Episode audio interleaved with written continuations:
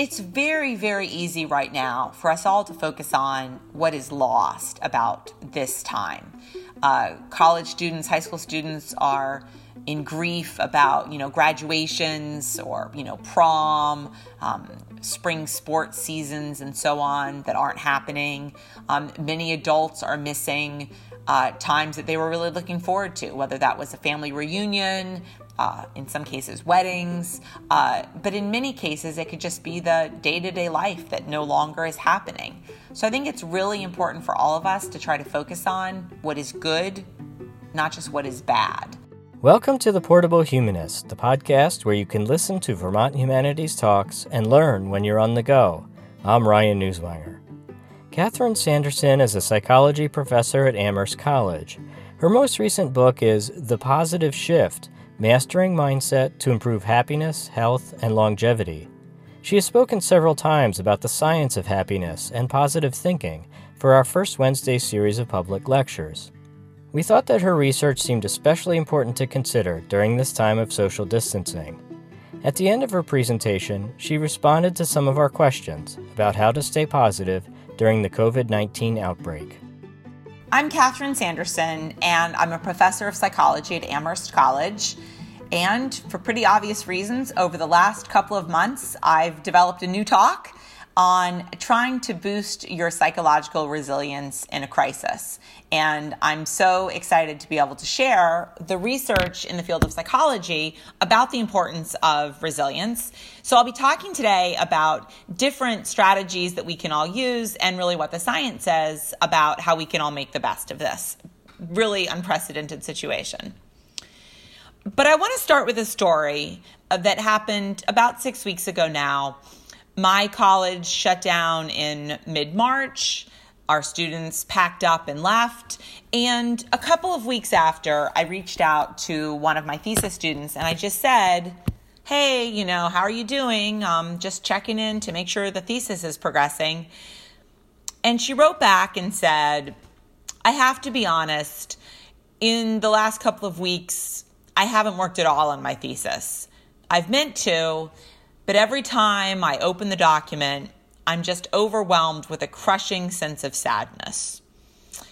And her comment just struck me that that's really what so many people have been struck with over the last few months that we're not doing the normal things that we're doing, whether it's going to the gym or seeing your colleagues in the office or getting to visit in person with friends or family members. And so I really started thinking about what the field of psychology would say about what we can all take from this experience that's positive, that's good. And that's what I'm going to share with you today. And I want to start by talking about a really puzzling field in a, a really puzzling finding in the field of psychology about adversity. And what this puzzling finding is, is that people who've experienced some adverse experiences, um, two to six pretty bad things actually are happier than people who've gone through life experiencing no bad things. And these are things that are pretty bad. So, having a diagnosis of a really serious illness or disease, getting divorced, going bankrupt, getting fired, death of a loved one. So, people who report experiencing between two or six of these in the last year or so actually report feeling happier than people who've experienced absolutely no bad events or just one bad event. And this might not be what we'd expect, right? That experiencing bad things hurts your happiness, experiencing no bad things makes you feel better. And so researchers have tried to examine well, what is it about experiencing some bad things that actually leads us to feel happier? And what this research shows is that experiencing bad things gives us an opportunity to develop something that psychologists call post traumatic growth. I received a really lovely email from a student who's taking one of my classes this semester that just ended. And he sent me this email and said he'd really appreciated, you know, a book I wrote a couple of years ago that he'd read, and it actually had led him to ponder his future beyond Amherst College and that he had a job lined up for a pretty well known company. I won't reveal the name. Uh, but after reading my book and sort of thinking about his relative priorities and what made him happy, he's going to delay that job and he's going to go into teaching because what he really has decided is important to him and brings him happiness is teaching other people. And that's just a wonderful example of, of taking this time right now to sort of think about how could we do our lives differently? What has this opportunity taught us about ourselves? And, and I think that's a really great example of the kinds of ways in which we can think about post-traumatic growth, not just, you know, unbearable sadness and loss about, you know, the difficult times that we are all living through. So I want to focus now on three specific things that research in psychology tells us can happen following difficult adverse life experiences. One, adversity enhances small joys. Um, and this is basically the example of savoring. People who've experienced some difficult things are much better at savoring the small moments of day to day life. This could be, you know, stopping and smelling the roses, enjoying a beautiful sunset. There's a scale in psychology that measures the extent to which you savor experiences. So if you're given a wonderful bar of chocolate, you could just eat it, chew it, swallow it, and be done. Or you could make a point of savoring the taste of that chocolate.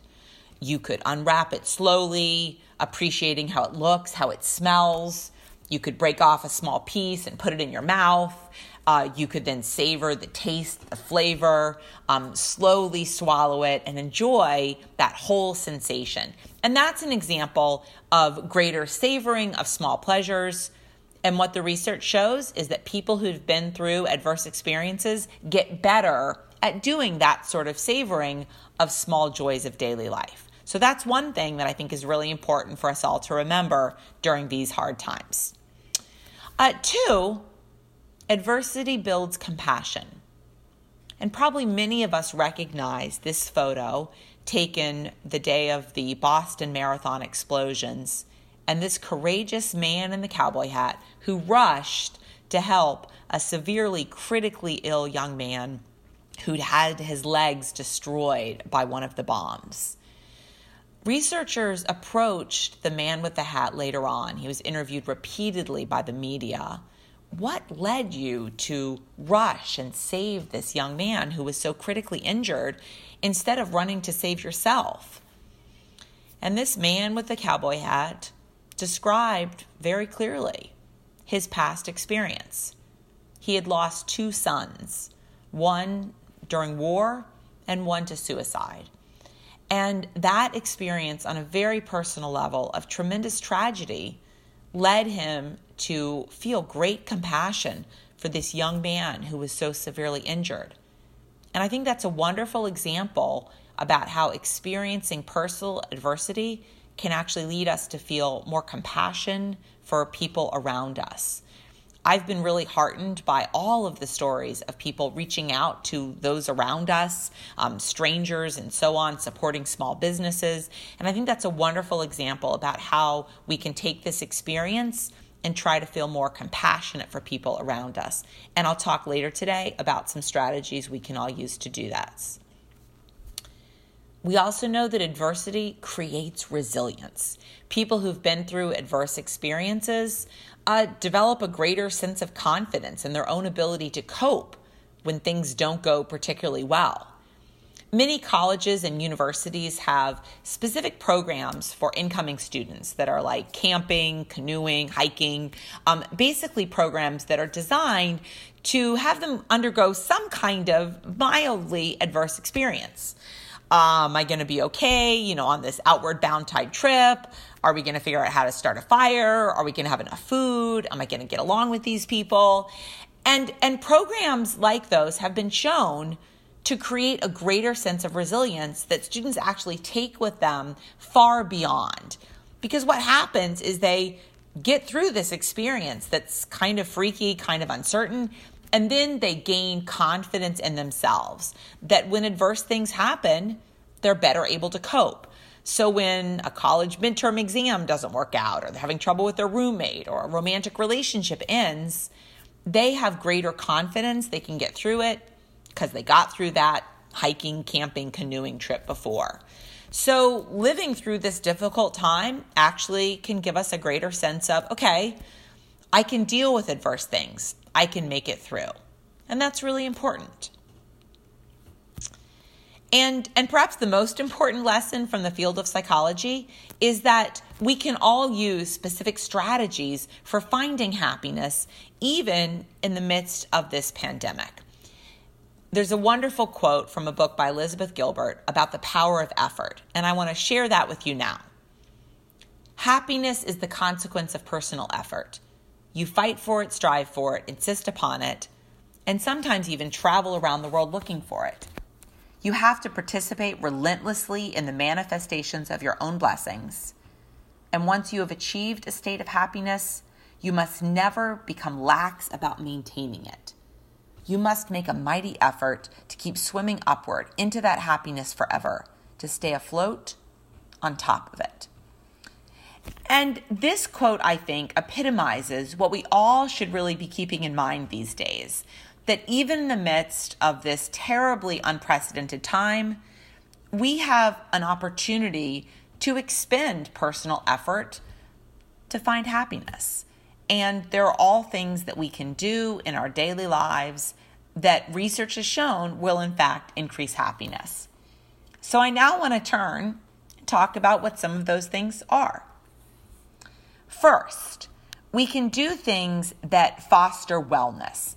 And this, I think, is actually extremely important right now um, because eventually we all gonna are gonna head out into the world, and it's pretty clear that exposure to the coronavirus is gonna happen, and we're gonna need to have physically strong immune systems to be able to withstand um, potential infection if we are exposed. So, what can we do to foster wellness? Well, lots of research suggests meditation is really great. Um, meditation is good for psychological well being, meditation is good for physical well being. It's cheap, it's easy, it's short. Um, and so, if you don't do this already, starting a meditation practice is really important it's really important to get some kind of physical exercise every day. Um, and this can be as simple as walking in your neighborhood, it can be walking in your home. Um, I have a friend who has parents who live in Manhattan and they live on in a high rise, and she says what they've been doing every day is climbing down something like 34 flights of stairs, and then they take the elevator up. And that's a great example of making do with whatever you can in your environment it's also really important to get enough sleep um, and and i think that's something that many of us sort of have felt historically well i know it's important to get good sleep but i don't really have time to get good sleep right now we should all be taking time to get good sleep, that we're not commuting, um, that we're not going into our regular jobs or taking our kids to school or whatever sort of the normal routines we're in. So it's a wonderful time to develop a really good sleep habit. And lots of research in psychology shows that better sleep associated with uh, reduced illness, um, better psychological well being, lower rates of depression and anxiety, and so on. And then finally, um, it's really important for people who have particular religious and spiritual beliefs to practice those. If you don't already have those, that's fine. But if religious and spiritual beliefs are important to you, this is a really good reminder to remember to take time every day um, to pray, um, to read some part of uh, scripture if that's meaningful to you. Because research also shows that adopting a spiritual religious practice can be a really important part of fostering wellness. So these are all strategies, again, that you can use. And I want to say very clearly this is not one size fits all. That for some people, they find spiritual beliefs very reassuring. For other people, it might be meditation. For other people, it might be jogging. Doesn't matter what works for you. What matters is that you find something that works for you. So, one, foster wellness, develop a plan. Two, spend time in nature. And I'm assuming a lot of people listening to this are going to be spending time in nature in Vermont, which of course is an absolutely beautiful state. Um, so you're lucky in that sense. Um, and of course, it's spring, summer. So it's really a wonderful time to spend time outdoors. There is wonderful research in the field of psychology that illustrates the power of spending time in nature a very clever study was done at a hospital in Pennsylvania a number of years ago. And what they did was they compared rates of recovery for patients who'd come in for a routine scheduled surgery but had been assigned to one of two wings of the hospital. The way this hospital was set up, patients in one wing uh, overlooked a parking lot. So patients assigned to that wing saw um, cars and asphalt and traffic. People assigned to the other wing of the hospital overlooked a lovely park. So they saw trees and bushes and flowers. So they compared rates of recovery for patients who'd had the exact same surgery. And what they found was that patients who'd been assigned to the wing overlooking the park had better reports from the nurses required less pain medication, accomplished various surgical milestones faster, getting out of bed, you know, walking, eating solid food, and so on, and got discharged faster from the hospital. So, across every measure they studied, patients who'd been assigned to the wing overlooking the park did better. And that's just looking at nature through a window. So, you can imagine how much stronger the effects are if you actually get to spend time in nature in real life. Uh, research done in big cities um, have shown that just spending time briefly in nature, being in a park um, for short periods of time, leads to elevation in terms of mood. So, spending even brief periods of time in nature, looking at nature through a window, all of that can be really important. So, now you're probably asking, well, why? What's so good about spending time in nature? So, a very recent study tried to examine that question, and they brought in people, they put them in an MRI machine to measure patterns of brain activation, and they showed them different pictures. They're both visually appealing. Um, they have a range of colors, they have clouds, they have sky. So, it's not the case that they're showing an urban city skyline that, that has, you know, graffiti or traffic or smog. They're visually appealing.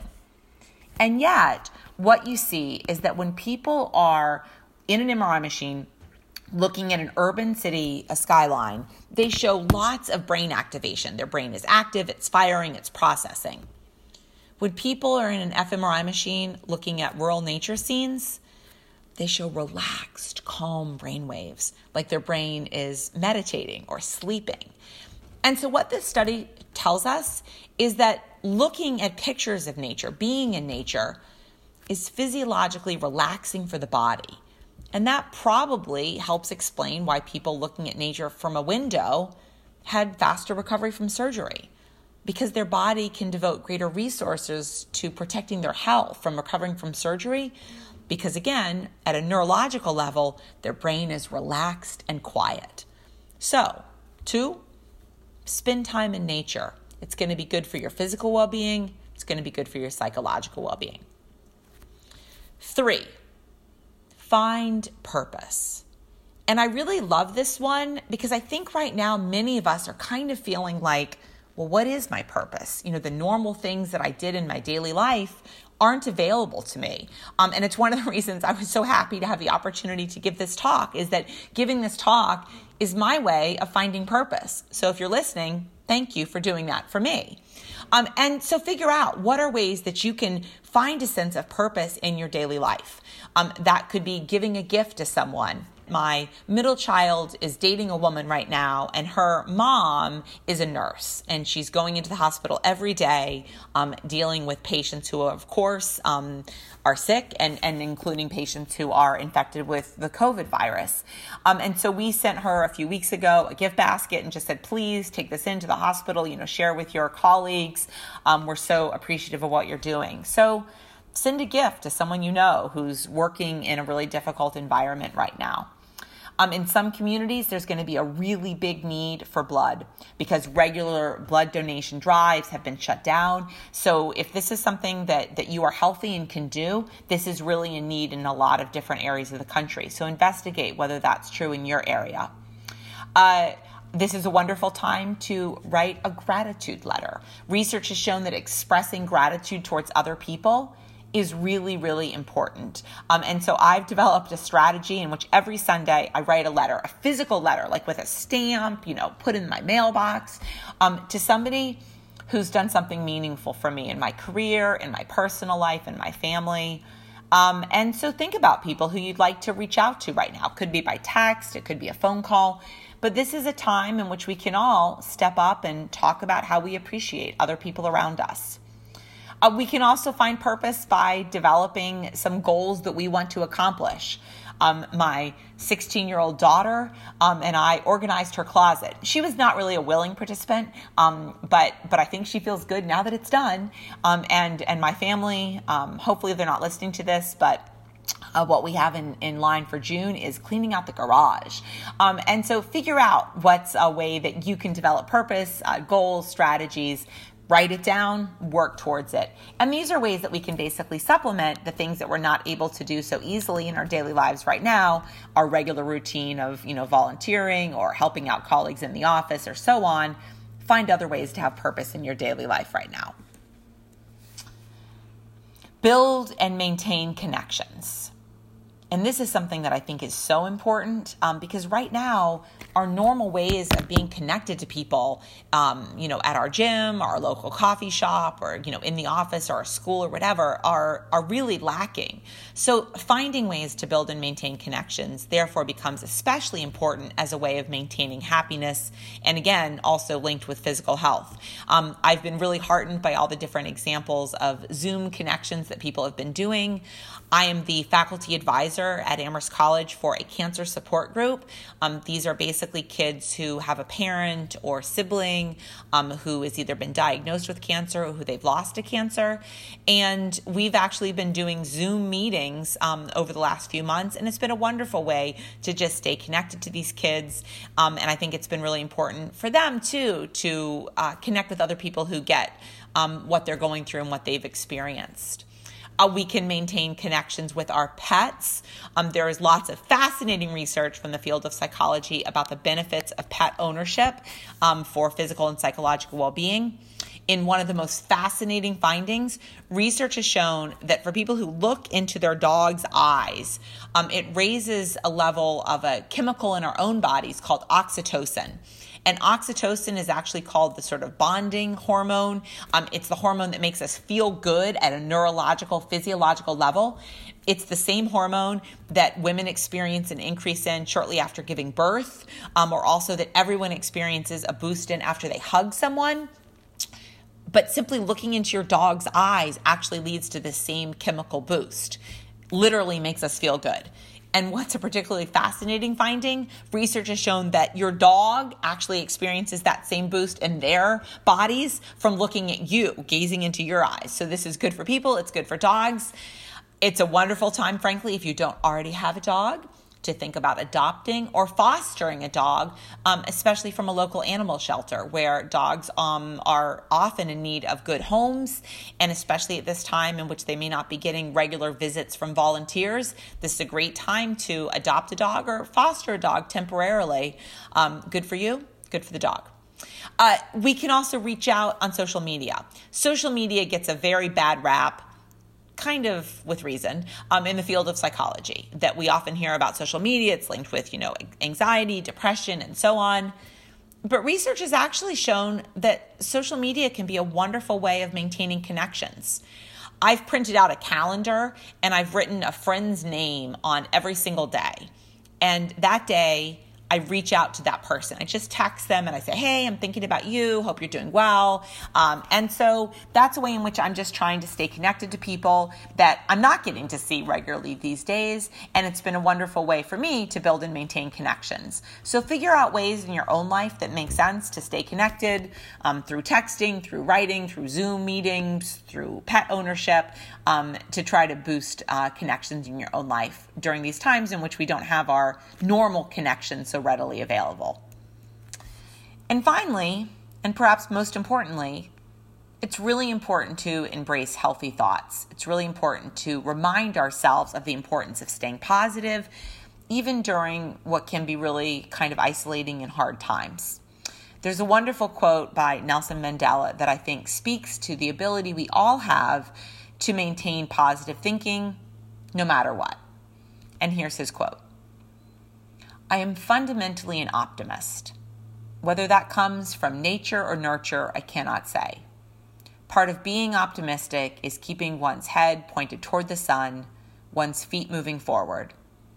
There were many dark moments when my faith in humanity was sorely tested, but I would not and could not give myself up to despair.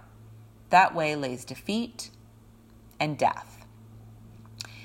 And to me, this is such an important example because it's very, very easy right now for us all to focus on what is lost about this time. Uh, college students, high school students are in grief about you know graduations or you know prom, um, spring sports seasons, and so on that aren't happening. Um, many adults are missing uh, times that they were really looking forward to, whether that was a family reunion, uh, in some cases, weddings, uh, but in many cases, it could just be the day to day life that no longer is happening. So I think it's really important for all of us to try to focus on what is good, not just what is bad. And if this ability doesn't come easily or naturally to you, and it definitely does not come easily or naturally to me, they're all things that we can do to try to boost our ability to develop this positive mindset even during these hard times. And I want to end um, by describing a real world example that I think speaks to the power that we all have to try to develop our strength in framing things in a positive way. And it's a story that happened to a young man a number of years ago now. He was a sophomore at Princeton University, uh, 19 years old. One night, he was returning home to his dorm, uh, very drunk, uh, late at night, 3 a.m. or so, when he came across a little train on the edge of the Princeton campus. And he climbed on top of the train and grabbed the two electric wires. So he was severely electrocuted, as you can imagine. Um, a friend who was with him called 911, and he was airlifted to a local hospital and he underwent extensive surgery, um, physical therapy, plastic surgery, and so on. Um, but in the process, he lost both of his legs and one of his arms. So this was obviously an extremely tragic situation that changed and shaped the direction of his life in really dramatic ways. But after recovering, he returned to Princeton um, with the help of a guide dog, and he became pre med. He finished Princeton. He then applied to medical school, was admitted to medical school, um, and today he's a doctor living and working in San Francisco.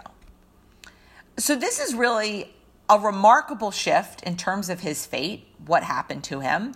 Uh, but a few years ago, a reporter from the Princeton Alumni Magazine interviewed him for a story and they asked him the, the, question that I imagine all of us would ask him if we had the opportunity someday to meet him. And here's the question If you could go back in time and undo this experience that has so dramatically changed your life, your body, would you do so? And here's his answer No. Too much good stuff has come out of it. I was not headed towards a career in medicine before the accident, and I don't think I'd be as good a physician if I hadn't had that experience. So, BJ Miller describes very poignantly the benefits that have come out of this life altering tragedy. And what he says is he works today with veterans, with amputees, with quadriplegics. And when he walks into somebody's room, there's an immediate sense of rapport and connection because the person looks at his body and they immediately understand that on some level, he totally gets what they're going through. And that experience lets him be a better physician than if he hadn't actually had this life changing tragedy. And to me, this is really a powerful example of something that we can all use, that we all have the opportunity to take negative experiences and frame them as what's good, not just what's bad. And there's a wonderful book um, that some of you may know, but if you don't know it already, it's I highly recommend it. Good pandemic reading. Um, but it's a book by the author Pat Conroy, and what this book describes is the experience that he had on a basketball team that kept losing, that was losing and losing and losing again and again, and the lessons that he took from that experience. And here's the quote Sports books are always about winning because winning is far more pleasurable and exhilarating to read about than losing.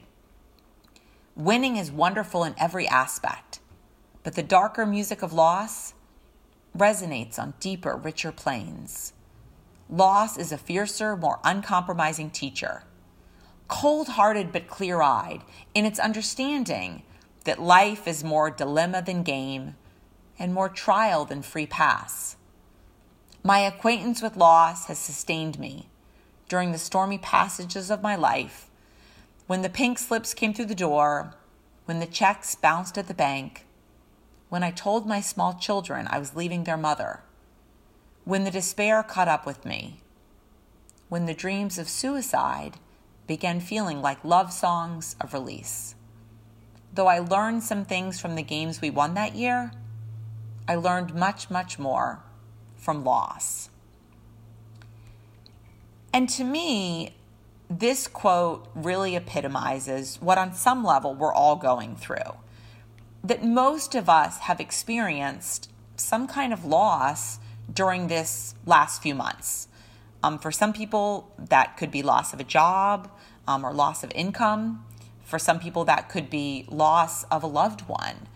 Uh, and and I think it's really so important right now that all of us try to focus on what we can learn and take from these last few months, and hopefully develop skills to be able to carry us forward, to appreciate the small joys of daily life, um, to be able to stop and smell the roses, to be more compassionate to people around us and to develop a greater sense of our own skills and ability to be resilient even in the face of loss and tragedy. And I'm hoping that this talk has given people some insight into what psychology, what empirical research in psychology tells us that we can all do to develop these skills about being more resilient, even when it's really hard to do so. Um, so I really appreciate y'all listening um, today. Um, if there are any questions, um, but most importantly, stay safe, everyone, and thanks for listening. Thank you. Hey, thank you, Catherine. This this is Ryan. Um, I know for us, at least uh, with work, we've had these various adjustments that we've gone through uh, in the office where you can, might say, well, the first two or three weeks felt a particular way, and then after six weeks, there was a a different sort of feeling, and now that it's eight or nine weeks, there's also a different feeling. I'm curious what psychology might have to say about transitions or changes like this. Or are there is there indeed a period where this really just becomes normal and there's a little less of this sense of everything that we're missing and and more this is just how we wake up and go about work every day. Yeah, that's a wonderful question. And, and it's frankly one that I think lots of researchers in psychology are starting to examine right now because, of course, this is a really new experience. I know people um, sort of early on were sort of thinking of this as, you know, a snow day. This is just temporary and, you know, things are going to get back to normal. And, and I think, as you've just said, it's very clear now that we're sort of in a different phase of it because we're not talking about it in terms of a matter of days or weeks right now. So I'm, of course, a professor at a college, um, and colleges and universities all around the world are now actually grappling with what does college life look like in August, in September or October, and so on.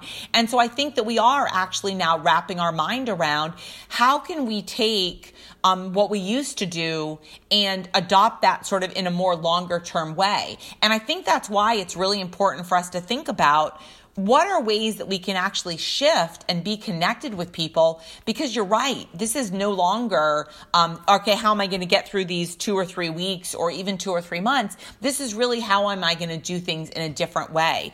And so I think some workplaces are going to be adopting to that. But I think also on a personal level, we all need to think about what are ways that I can kind of um, create new routines that I can actually stick with, um, not just for two or three weeks, but how I can actually adopt sort of healthy practices practices longer term. And, and psychology is just sort of beginning to grapple with when do people make that shift?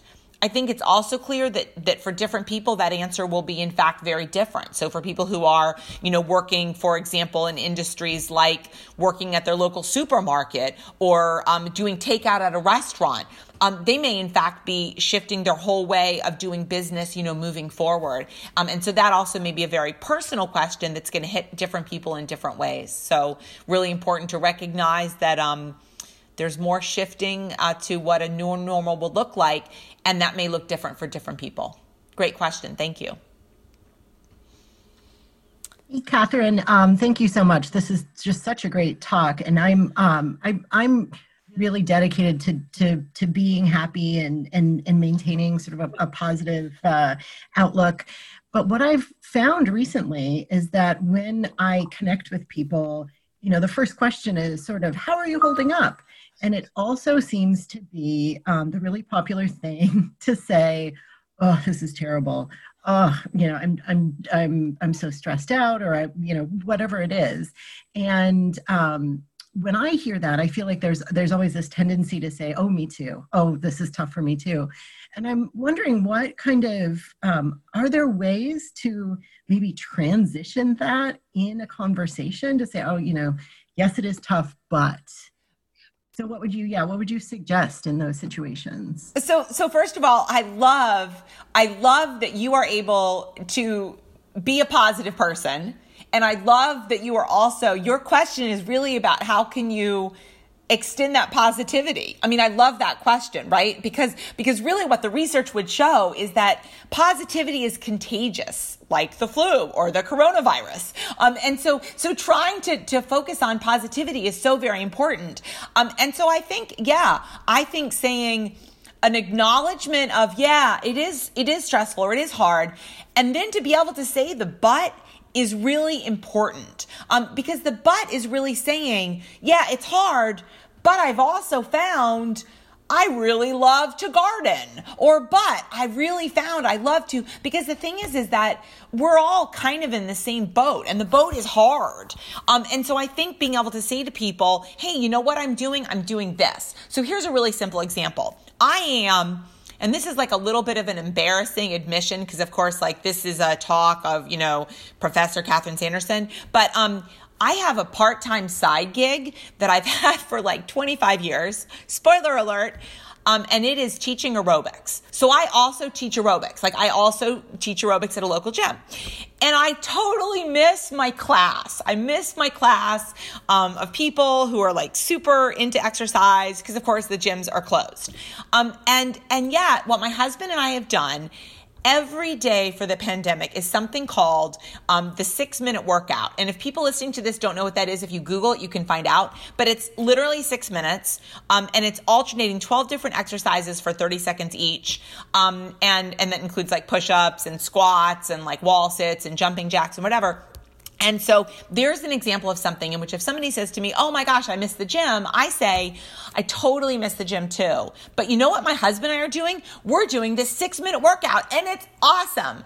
And there's an example in which you can acknowledge, yeah, I miss this or yeah, I wish we were doing this, but you know, here we are. So, so today I miss talking live. I miss talking live to people and seeing people laugh and seeing people raise their hands and having that interaction. And instead, I'm sitting here, you know, talking to a webcam or whatever. But you know what? I'm so happy that you all have given me the opportunity to talk, to talk about psychology, uh, to, to, to do what I do in my regular life.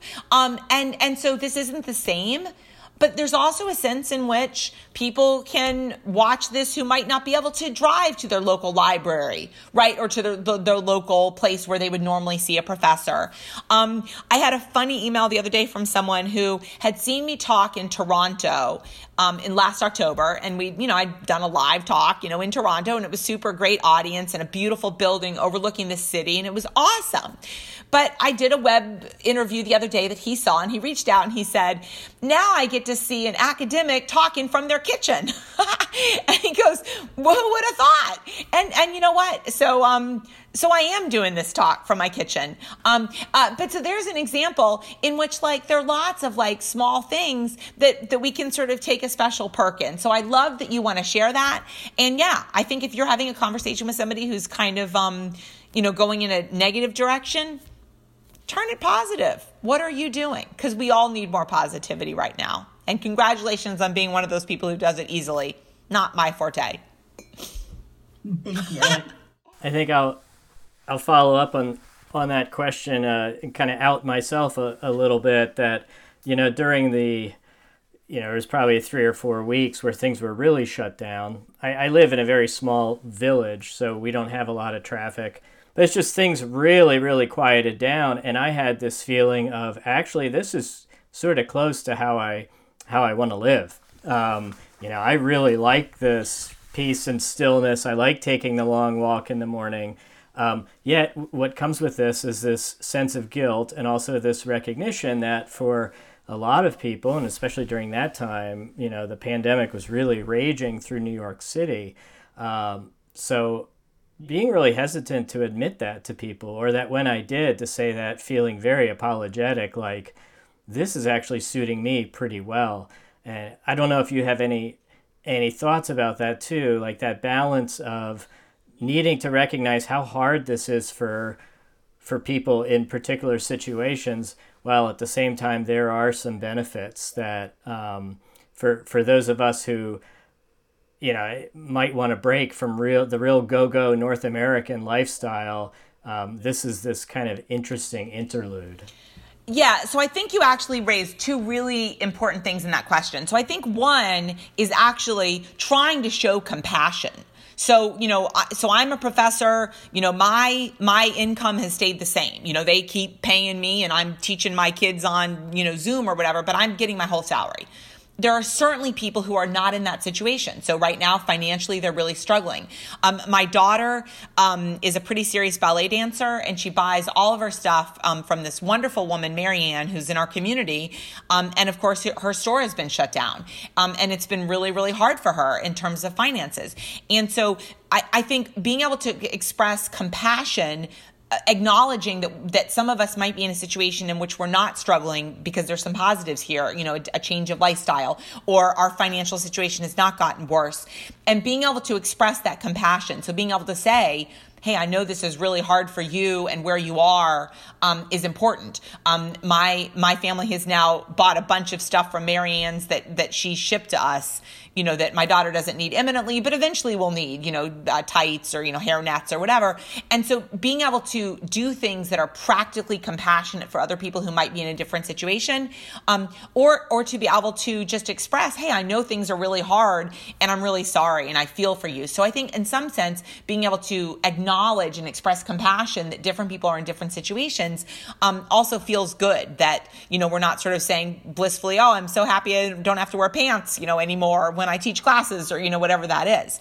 Um, but I think the other thing, which I think your point really addresses, is that this situation, it, it's not one size fits all. So I have two sons who are both college students.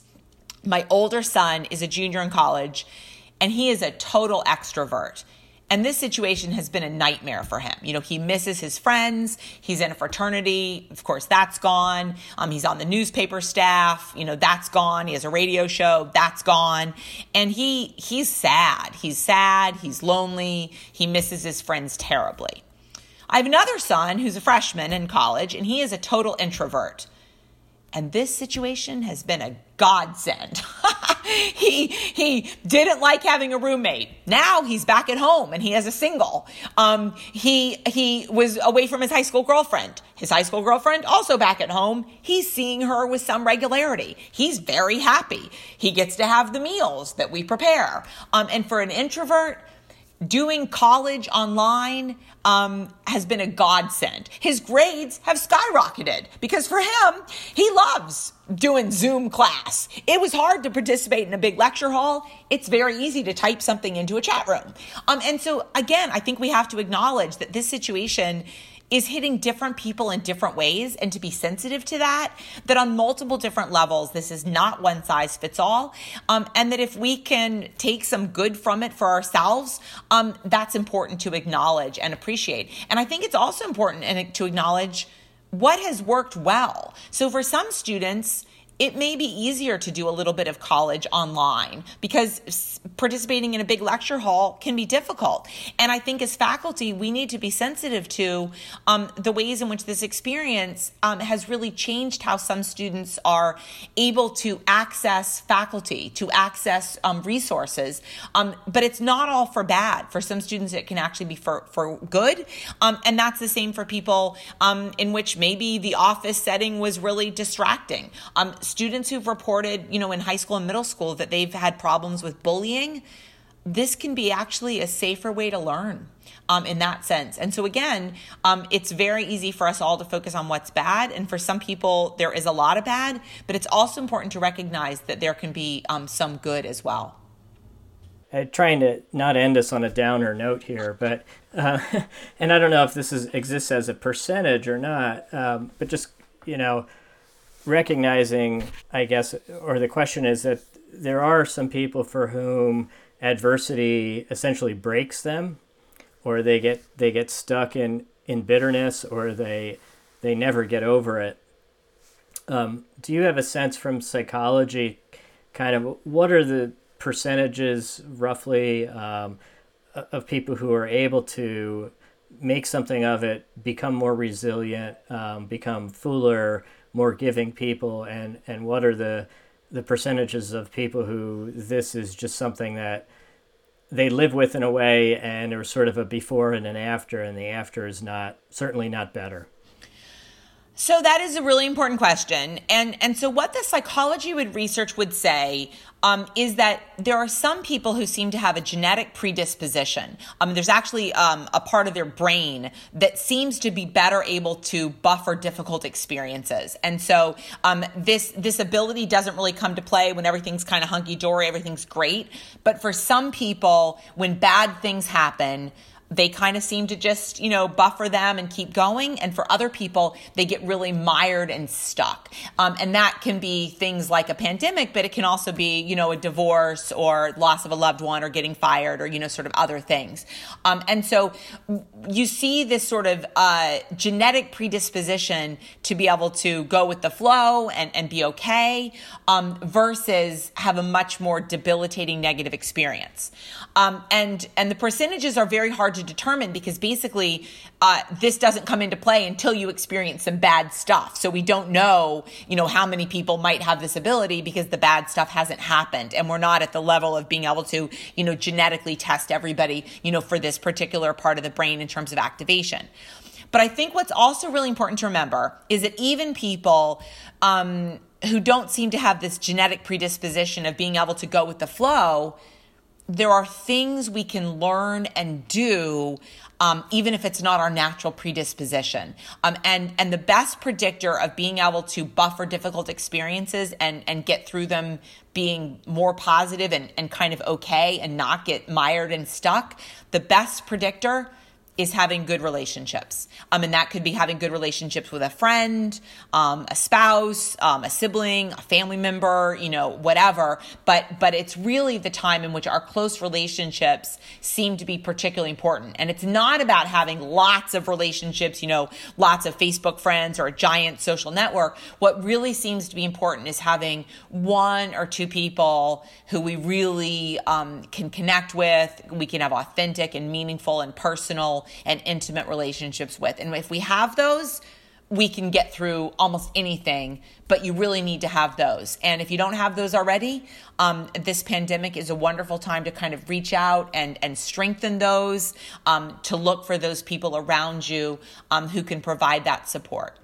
I just wanted to put a comment like uh, we have a friend who's a vet who runs a animal hospital near here, and she was just talking about how many people are getting puppies or adopting dogs and you gave a little context to why why that might be aside from like well now we're around the house all the time so we can train the puppy more easily yeah, well, listen, I, I, I will say, um, the as one who has um, has adopted over the course of a number of years three different rescue dogs, um, this is a wonderful time actually for dogs um, because people are around a lot. Dogs are getting a lot of walks, um, and and I think um, it's a wonderful time if you don't already have a pet. It's a great time to get one in terms of being able to train a puppy or to you know foster an adult dog. But it's also it's good for our psychological being. It's good for our physical well being, and and even if you're in a situation where you can't permanently adopt a dog because you know things are going to get back to normal and your job you know travels a lot or you're not home or whatever um, even giving pets a break from the shelter can help dramatically reduce their stress and can and can make them more adoptable in the future because they've kind of gotten used to people um, and and family life in a new way. So um, I strongly encourage people who don't already have a dog go out and get one or get a second one. Um, that is definitely some good that can come from you and from pets um, during this pandemic. This is a really great talk, and I, I really appreciate it. I've got a lot of, I've taken a lot of notes for things to do in the next couple of weeks. Good. Well, um, thank you all so much, and um, I really appreciate this opportunity to talk because really, right now, we can all use more strategies. Um, so, thank you all for for the opportunity. This talk gave me a feeling of connection with you all um, and purpose, and um, and stay safe, everyone. That's Catherine Sanderson, professor of psychology at Amherst College and the author of The Positive Shift Mastering Mindset to Improve Happiness, Health, and Longevity. Thanks for listening to The Portable Humanist. Visit our website at portablehumanist.org for a transcript of this episode and for more information about Vermont Humanities.